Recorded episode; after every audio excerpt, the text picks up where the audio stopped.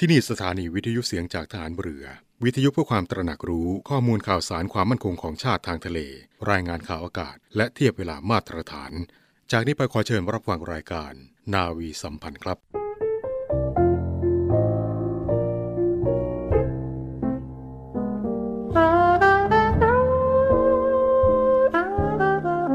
การปิดทองหลังพระนั้น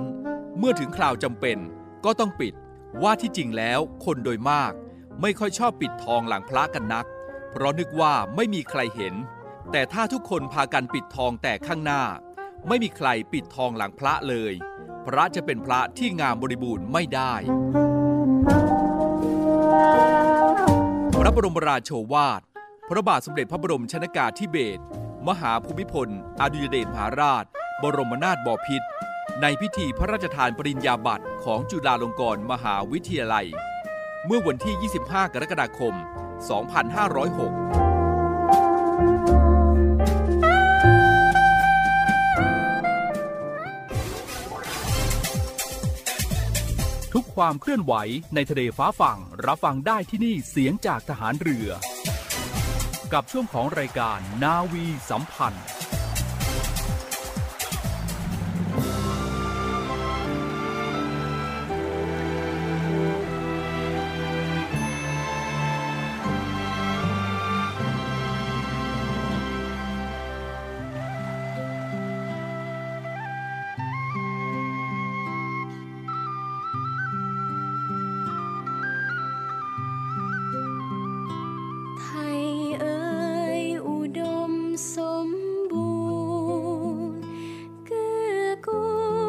จดจำน้ำใจ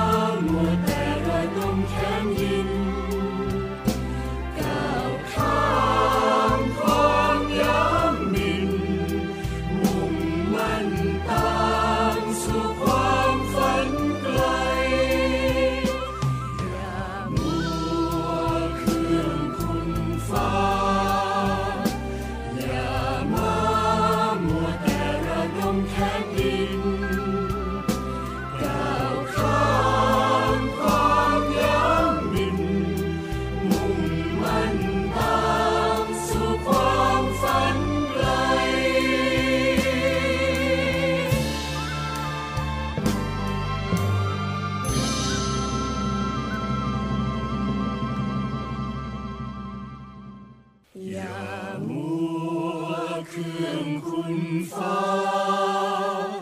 呀么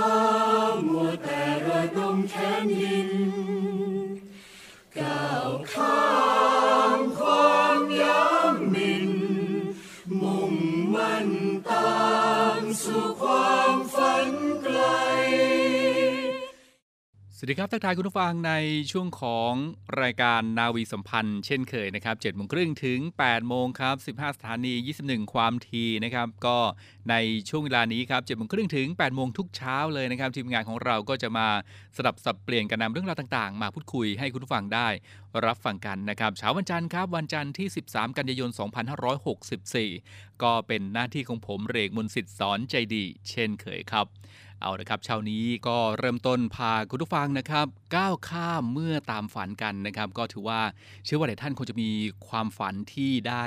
ตั้งไว้นะครับ เพราะฉะนั้นไปให้ถึงครับ ถึงแม้ว่าจะไม่ถึงก็ให้มันใกล้เคียง ให้กับความฝันของเรานั้น ถือว่าเราก็ประสบความสำเร็จแล้วนะครับโดยบทเพลงครับก้าวข้ามเมื่อตามฝันครับฝากคุณผู้ฟังในช่วงแรกของรายการนาวีสัมพันธ์ในเช้าวันนี้ครับ มอบให้กับคุณผู้ฟังทุกท่านเลยนะครับ ที่มีความฝัน เชื่อว่าทุกท่านนั้นคงจะมีความฝันเหมือนเหมือนกันทุกคนครับ แต่จะแตกต่างกันก็อยู่ที่คุณผู้ฟังนั้นได้เดินตามความฝันของตัวเองหรืออยังครับ เอาละครับในช่วงนี้ครับมากันที่เรื่องราวของดินฟ้าอากาศกันนิดนึงดีกว่าครับ ตอนนี้ทำไมฝนมันตกบ่อยกันจังเลยนะครับ ไม่ว่าจะเป็นเช้ากลางวันเย็นกลางคืน ดึกดื่นก็ตกกันนะครับ แล้วก็ในบางพื้นที่น้ำท่วมก็มีด้วยนะครับ มาติดตามเรื่องราวของการพยากรณ์อากาศในเช้าวันนี้กันครับ ซึ่งทางอุตุนิยมวิทยาครับ ก็เตือนครับประชาชน ระวังอันตรายจากฝนตกหนักและฝนตกสะสม อาจเกิดน้ำท่วมฉับพลัน แล้วก็น้ำป่าไหลหลากนะครับในช่วงนี้ ก็เมืองไทยของเราก็ยังคงมีฝนตกต่อเนื่องนะครับกับมีฝนตกหนักถึงหนักมากบางแห่งด้วยในภาคเหนือ ภาคตะวันออกเฉียงเหนือภาคกลาง ภาคตะวันออกและภาคใต้นะครับ ก็ย้ำเตือนกันครับให้คุณฟังที่อาศัยอยู่ในพื้นที่เสี่ยงบริเวณดังกล่าว ก็ระวังอันตรายจากฝนตกหนัก และฝนตกสะสมนะครับซึ่งก็อาจจะทำให้เกิดน้ำท่วมฉับพลัน แล้วก็น้ำป่าไหลหลากไว้ด้วยนะครับขึ้นลมในทะเลครับบริเวณทะเลอันดามัน แล้วก็อ่าวไทยก็มีกำลังแรงขึ้น โดยทะเลอันดามันจะมีคลื่นสูง 2-3 เมตรนะครับแล้วก็อ่าวไทยตอนบน คลื่นสูงประมาณ 2 เมตร ส่วนบริเวณที่มีฝนฟ้าขนองคลื่นสูงมากกว่า 3 เมตรนะครับ ก็ขอให้ชาวเรือเดินเรือด้วยความระมัดระวังนะครับ แล้วก็เรือเล็กบริเวณทะเลอันดามันควรงดออกจากฝั่งนะครับ จนถึงวันที่ 14 กันยายนนี้ครับและในช่วงนี้ครับคุณฟังพายุโซนร้อนโกนเซินนะครับบริเวณทะเลจีนใต้ตอนบน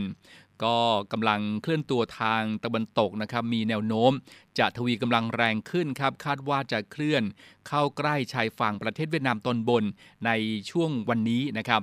13 กันยายนครับ ก็อาจจะส่งผลให้ทางด้านตะวันออกของภาคตะวันออกเฉียงเหนือมีฝนนะครับก็ติดตามการพยากรณ์อากาศ และประกาศเตือนภัยจากกรมอุตุนิยมวิทยาอย่างใกล้ชิดด้วยนะครับพยากรณ์อากาศในช่วงนี้นะครับจนถึงวันที่ 16 กันยายนครับ ร่องมรสุมก็จะเลื่อนขึ้นมาพาดผ่านภาคเหนือ และภาคตะวันออกเฉียงเหนือตอนบนนะครับทำให้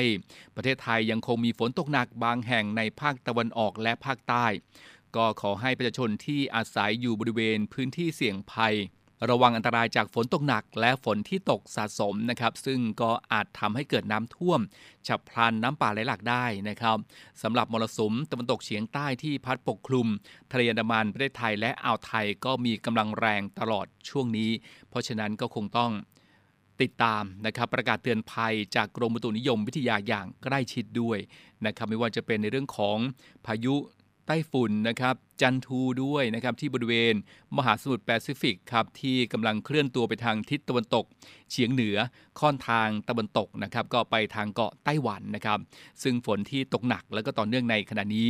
ก็มาจากร่องมรสุมที่พาดผ่านภาคเหนือตอนล่างนะครับภาคกลางแล้วก็ภาคอีสานตอนล่างนะครับซึ่งก็ไม่ได้มาจากอิทธิพลของพายุ โกเซนนะครับ เพราะฉะนั้นก็ต้องติดตามในเรื่องของการพยากรณ์อากาศกันให้ดีด้วยนะครับ เป็นอีกเรื่องราวหนึ่งครับ เดี๋ยวช่วงนี้มีเรื่องราวของรู้สู้ได้ความรู้และข้อปฏิบัติเมื่อหายป่วยจากโควิดนะครับมาฝากคุณผู้ฟังติดตามได้ครับ ยอดผู้ติดเชื้อโควิด -19 ในประเทศไทย ตอนนี้ยังคงเป็นตัวเลขที่น่าเป็นห่วง แต่อีกหนึ่งตัวเลขที่เป็นความหวังของคนไทยในตอนนี้ นั่นก็คือ ยอดผู้ป่วยที่รักษาหาย ซึ่งตอนนี้มีแนวโน้มว่าจะเพิ่มมากขึ้นตามลำดับ แต่คุณเคยสงสัยไหมว่า ผู้ป่วยโควิด -19 ที่รักษาหายแล้ว เขาเป็นอย่างไรกันบ้าง ใช้ชีวิตแบบไหน และป้องกันตัวเองยังไง เราไปพูดคุยกับเขากันครับ สวัสดีค่ะ ชื่อลี่นะคะสรันทรทัศนกุลพันธ์นะคะ เคยเป็นผู้ป่วยโควิด แต่ปัจจุบันเนี่ยหายแล้ว เป็นกันทั้งครอบครัวนะคะ ช่วงนั้นเครียดมาก ความกังวลต่างๆ เรามีค่อนข้างเยอะ พอเราได้มีปรึกษาคุณหมอ คุณหมอเขาจะมีวิดีโอคอลมาหาพวกเราตลอดเวลา ต้องบอกว่าเราได้ความรู้เกี่ยวกับโควิด ค่อนข้างเยอะนะคะ จากทั้งคุณหมอที่ให้คำแนะนำแล้วรวมถึงการหาข้อมูลต่างๆ แต่ว่าก็ยังมีอีกหลาย ๆ ข้อที่ยังค่อนข้างสงสัย แล้วก็ยังอยากปรึกษาทางผู้เชี่ยวชาญอยู่เหมือนกันค่ะพี่สงสัยอะไรถามได้เลย เรามีคุณหมออยให้คำปรึกษาพี่ทุกเรื่องเลยครับ สวัสดีครับ ผมนายแพทย์ทารินนุ่นพันธ์นะครับ อายุรแพทย์แล้วก็อายุรแพทย์เฉพาะทางโรคระบบการหายใจ และภาวะวิกฤตโรคระบบการหายใจนะครับ เราอยากทราบว่าหลังจากที่เราหายโควิด แล้วเนี่ยเรายังสามารถไปแพร่เชื้อให้กับคนอื่นได้อีกหรือไม่ค่ะ ก่อนแพทย์ให้กลับบ้านเนี่ยต้องสังเกตแล้วว่าไม่มีไข้ไม่มีอาการของโรคโควิด -19 แล้วก็ไม่มีอาการของเอ็กซเรย์ผิดปกติโอกาสที่จะแพร่เชื้อไปให้ผู้อื่นเนี่ยน้อยครับจนถึงแทบไม่มีเลย แต่ว่าหลักๆควรกักตัวอยู่ที่บ้านอีก 14 วันครับคือเป็นการป้องกันผู้ป่วยไม่ให้ติดเชื้อแทรกซ้อนด้วยเพราะว่าภูมิต้านทานยังไม่ได้ขึ้นหลังจากการติดเชื้อครับ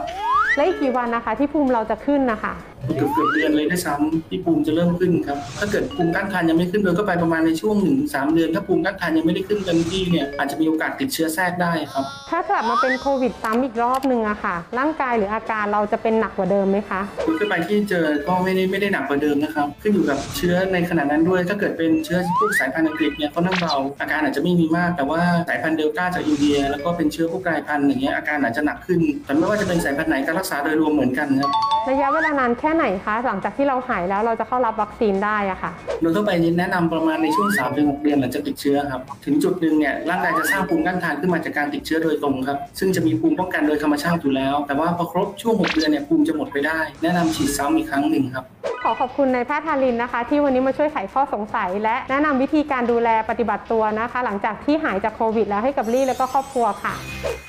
ย้ำกันอีกครั้งนะครับ หลังจากที่ผู้ป่วยโควิด -19 ที่รักษาหายแล้ว สิ่งที่ควรปฏิบัติมีดังนี้ 1. หากเกิดอาการ ไอ หอบ เหนื่อย ออกซิเจนในเลือดต่ำ ให้รีบแจ้งโรงพยาบาลทันที 2. ป้องกันตัวเองและผู้อื่น โดยการแยกของใช้ใส่แมสล้างมือ เพื่อป้องกันการติดเชื้อแทรก 3. หลังจากผู้ป่วยโควิด -19 รักษาหายแล้ว 3-6 เดือน ถึงเริ่มรับการฉีดวัคซีนได้ ยังไงก็ขอเป็นกำลังใจให้ทุกคน ก้าวผ่านวิกฤตนี้ไปให้ได้นะครับ ชัวร์แน่ แชร์ได้ ก็ห่วงใยคุณผู้ฟังนะครับ ยังไงก็ดูแลรักษาสุขภาพกันด้วย ไม่ว่าจะเป็นสุขภาพในเรื่องของที่จะเกิดจากฟ้าฝนนะครับโรคหวัดโรคอะไรก็ต้องระวังกันด้วย แล้วก็อีกเรื่องราวหนึ่งนะครับโควิด -19 ตอนนี้ ก็หลากหลายกิจการกิจกรรมนะครับ ก็มีการผ่อนปรนกันมากขึ้น เพราะฉะนั้นก็ต้องปฏิบัติตามมาตรการต่างๆ กันด้วยอย่าประมาทนะครับ สวมหน้ากากอนามัยล้างมือบ่อยๆ เว้นระยะห่าง จากบุคคลอื่นในที่สาธารณะด้วยนะครับ แล้วก็ อยู่บ้านอยู่เชื้อเพื่อชาตินะครับการเดินทางให้น้อยที่สุด ถือว่าเป็นมาตรการที่จะช่วยป้องกันกันได้นะครับ และถ้ามีโอกาสก็ฉีดวัคซีนนะครับ ฉีดวัคซีนกันกันไว้ก่อนดีกว่านะครับ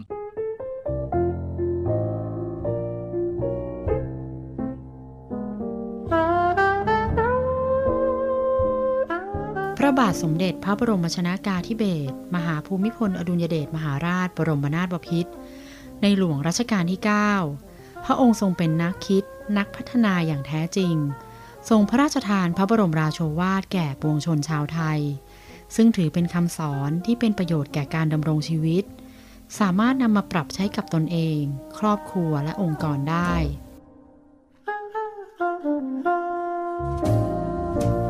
เก้าคำพ่อสอน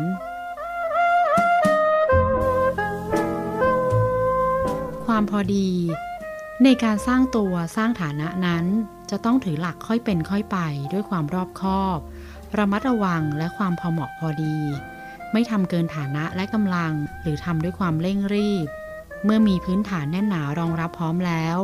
จึงค่อยสร้างค่อยเสริมความเจริญก้าวหน้า ในระดับสูงขึ้น ตามต่อกันไปเป็นลำดับ ผลที่เกิดขึ้นจึงจะแน่นอน มีหลักเกณฑ์เป็นประโยชน์แท้และยั่งยืน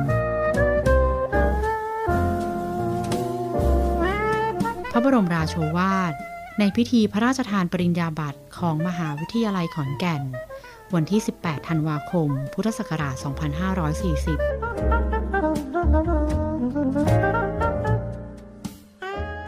ส่งท้ายกันในวันนี้ครับ ข่าวสารภารกิจต่างๆ ของกองทัพเรือนะครับ ฝากคุณผู้ฟังส่งท้ายในช่วงของรายการนาวีสัมพันธ์กันครับ ก็มีเรื่องราวของ ข่าวสารภารกิจต่างๆ ที่น่าสนใจของท่านผู้บัญชาการฐานเรือนะครับ มาบอกกล่าวกัน แล้วก็เรื่องราวเกี่ยวกับ กองทัพเรือของเรานะครับมาพูดคุยให้กับคุณผู้ฟังได้รับทราบกันนะครับ เริ่มกันที่พิธีเปิดศูนย์การแพทย์แผนไทยหมอพร และการแพทย์ผสมผสาน โรงพยาบาลสมเด็จพระปิ่นเกล้ากรมแพทย์ฐานเรือครับ โดยมีท่านผู้บัญชาการฐานเรือพลเรือชาติชายศรีวรขานเป็นประธานในพิธีเปิดแพรคลุมป้ายศูนย์นะครับแล้วก็ท่านเจ้าประคุณสมเด็จพระมหารัชมงคลมุนี เป็นประธานฝ่ายสงฆ์ครับ ก็ประกอบพิธีเบิกเนตร รูปหล่อหมอชีวกะโกมันพันธ์และพระรูปหล่อหมอพรนะครับพร้อมกับเยี่ยมชมกิจกรรมภายในศูนย์ครับที่อาคารศูนย์การแพทย์แผนไทยหมอพร และการแพทย์ผสมผสานโรงพยาบาล สมเด็จพระปิ่นเกล้ากรมแพทย์ทหารเรือนะครับ ก็เป็นกิจกรรมของภารกิจของท่านผู้บัญชาการฐานเรือที่ผ่านมานะครับ ยังคงอยู่กันที่โรงพยาบาลสมเด็จพระปิ่นเกล้าครับก็ รับมอบเครื่องเอ็กซเรย์สร้างภาพ 3 มิติ และชุดเครื่องมือผ่าตัดส่องกล้องกระดูกสันหลังนะครับมูลค่า 24 ล้านบาททีเดียวครับ จากคณะจัดงานคอนเสิร์ตการกุศลครับโดยพลเรือโทวิชัย มนัสสิริวิทยานะครับท่านเจ้ากรมแพทย์ฐานเรือ ก็ให้การต้อนรับและทำพิธีรับมอบ เครื่องเอ็กซเรย์สร้างภาพ 3 มิติ และชุดเครื่องมือผ่าตัดส่องกล้องกระดูกสันหลัง ระบบ Navigation ครับ ซึ่งก็เป็นเครื่องแรกของอาเซียนนะครับมูลค่า 24 ล้านบาทครับ จากคณะจัดงานคอนเสิร์ตการกุศล ซึ่งก็นำโดยพลเรกนรงเทศวิสาร ประธานจัดงานคอนเสิร์ตนะครับ แล้วก็พลเอกชัยพฤกษ์ภูลสวัสดิ์พร้อมคณะจัดงานครับ ที่ห้องประชุม พลเรือตรีเล็กสุมิตร อาคารพิเคราะห์ และบำบัดโรคชั้น 5 นะครับ โรงพยาบาล สมเด็จพระปิ่นเกล้ากรมแพทย์ฐานเรือ แขวงบุคโลเขตธนบุรีกรุงเทพมหานครครับ โดยเครื่องมือและอุปกรณ์ทางการแพทย์ดังกล่าวนี้ครับคุณฟังก็จัดซื้อจากเงินรายได้ในการจัดงานคอนเสิร์ตการกุศลปี 2561 ถึง 2563 นะครับ ซึ่งทางคณะจัดงานคอนเสิร์ตการกุศลก็มีวัตถุประสงค์ เพื่อนำมามอบให้แก่โรงพยาบาลสมเด็จพระปิ่นเกล้ากรมแพทย์ทหารเรือครับเพื่อนำไปใช้ให้เกิดประโยชน์สูงสุด ในการตรวจรักษาผู้ป่วยที่เข้ารับบริการกับทางโรงพยาบาลครับ เอาละครับมาส่งท้ายกันที่เมื่อวันที่ 9 กันยายนที่ผ่านมานะครับพลเรือเชษฐาใจเปี่ยม โฆษกกองทัพเรือครับ ท่านก็ได้เปิดเผยว่า ตามที่สื่อมวลชนนะครับได้มีการนำเสนอข่าวระบุว่า ยอดผู้ติดเชื้อในพื้นที่จังหวัดชนบุรีพุ่งสูงขึ้น เนื่องจากมีคลัสเตอร์ศูนย์ฝึกฐานใหม่อำเภอสัตหีบ นะครับจำนวนยอดสะสม 500 83 รายนั้นครับกองทัพเรือครับก็ขอชี้แจงนะครับว่าเป็นความเข้าใจที่คลาดเคลื่อนครับ เนื่องจากยอดผู้ป่วยสะสมดังกล่าวนั้น เป็นยอดสะสมที่กรมแพทย์ฐานเรือ จะต้องรายงานยอดผู้ป่วยในระบบ ซึ่งเป็นยอดป่วยสะสมของทหารทั้งทหารเก่าและทหารใหม่ผลัด 1 แล้วก็ผลัด 2 ทับ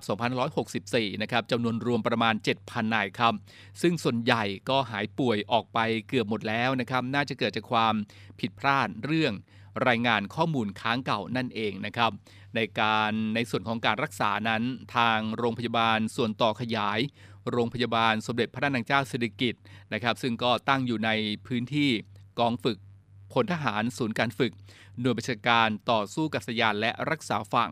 ก็เป็นพื้นที่ซึ่งรับทหารทั้งเก่าแล้วก็ใหม่เข้ามารักษาโควิด -19 โดยมีการควบคุมป้องกันและดูแลรักษาตามมาตรการเป็นอย่างดีนะครับ ทั้งนี้ยอดผู้ติดเชื้อสะสมทั้งหมดของศูนย์การฝึก หน่วยบัญชาการต่อสู้กับสยานและรักษาฝั่ง ทั้งผลัดที่ 1 แล้วก็ผลัดที่ 2 ทับ2564 นะครับ จนถึงวันนี้มีจำนวนทั้งสิ้น 583 นายนะครับ ซึ่งขณะนี้ก็หายป่วยกลับไปแล้วคงเหลือรักษา 181 นาย โดยทั้งหมดครับ อยู่ในการดูแลเป็นอย่างดีจากบุคลากรทางการแพทย์ ของโรงพยาบาลสมเด็จพระนางเจ้าสิริกิติ์กรมแพทย์ทหารเรือนะครับก็ท่านโฆษกกองทัพเรือนะครับก็ได้เปิดเผยในกรณีของข่าวคลัสเตอร์ฐานใหม่ติดโควิดเป็นความเข้าใจคลาดเคลื่อน เกิดจากการรายงานยอดผู้ป่วยสะสมในหลายเดือนนะครับ ก็ขอบอกกล่าวไปยังคุณผู้ฟังด้วยนะครับทัพเรือภาคที่1ครับจัดการประชุมคณะกรรมการพัฒนาเพื่อความมั่นคงเขตอ่าวไทยตอนบน 11 จังหวัด 2 เขตปกครองพิเศษ ครั้งที่2ทับ2564 ครับ พลเรือโทกวิทอินพรมผู้บัญชาการทัพเรือภาคที่ 1 กองทัพเรือ และประธานคณะกรรมการพัฒนาเพื่อความมั่นคง ในระดับพื้นที่ในเขตทัพเรือภาคที่ 1 ได้เป็นประธานในการเปิดประชุมคณะกรรมการ โดยมีหน่วยงานด้านความมั่นคงเข้าร่วม ดังนี้ครับ สภาความมั่นคงแห่งชาติ กระทรวงมหาดไทย และกรมกิจการชายแดนทหาร รวมถึงผู้แทนผู้ว่าราชการจังหวัดชุมพร ประจวบคีรีขันธ์เพชรบุรี สมุทรสงคราม สมุทรสาคร สมุทรปราการชนบุรี ชาเชิงเซาระยอง จันทบุรี ตราด และผู้แทนจากกรุงเทพมหานคร เมืองพัทยาณห้องประชุมโรงแรม หาดทราย รีสอร์ทอำเภอเมืองจังหวัดชุมพร ครั้งที่ 2 ประจำปี 2564 ครับ เพื่อกำหนดมาตรการแนวทางการพัฒนาพื้นที่เพื่อเสริมความมั่นคง พร้อมทั้งรับแผนงานโครงการที่สามารถร่วมบูรณาการ ตามแผนการพัฒนาเพื่อเสริมความมั่นคง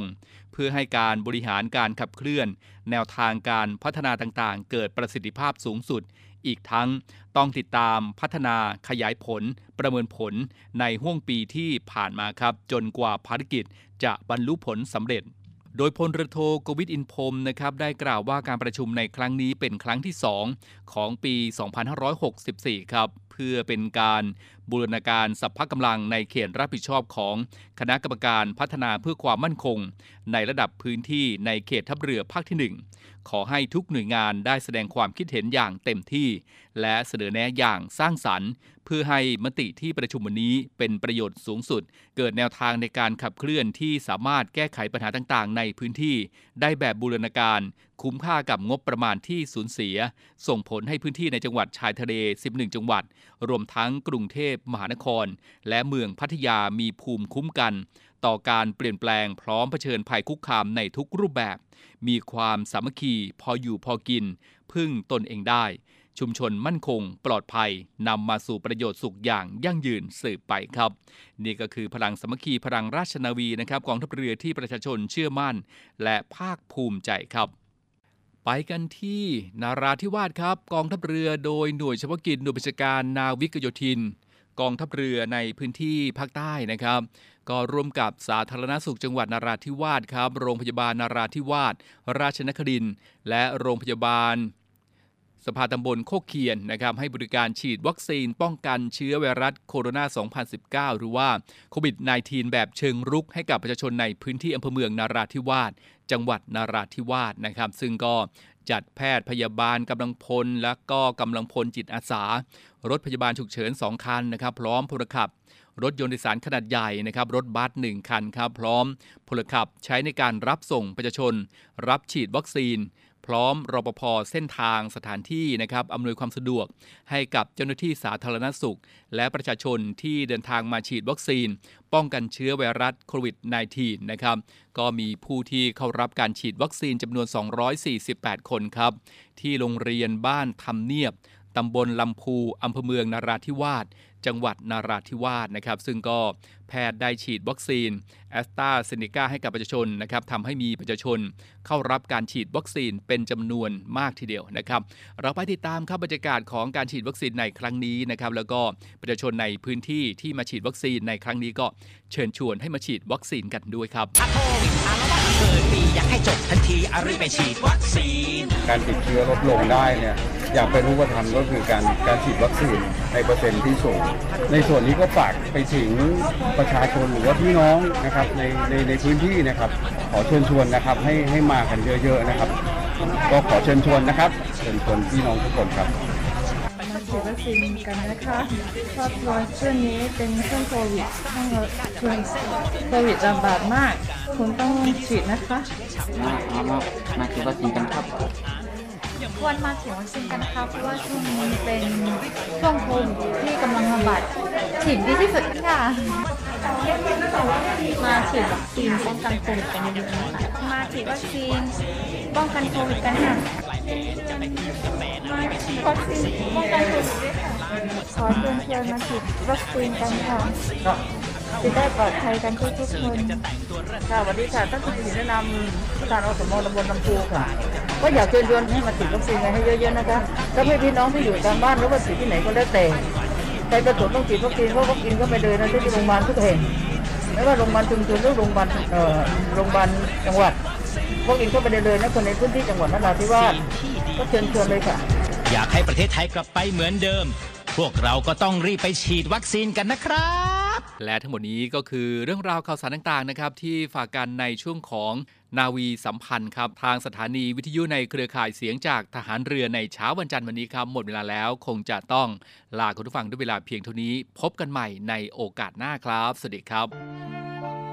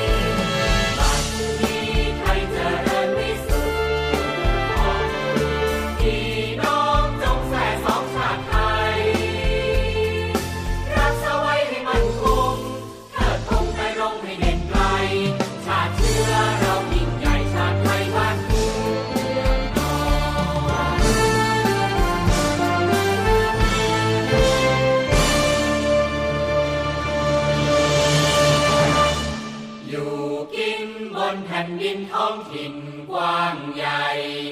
ชาติไทยนั้นเคยใหญ่ในบุรพาทุกทุกชาเราดูธงไทยใจจงปรีดาว่าไทยอยู่มาด้วยความผาสุกท้าวรสดใส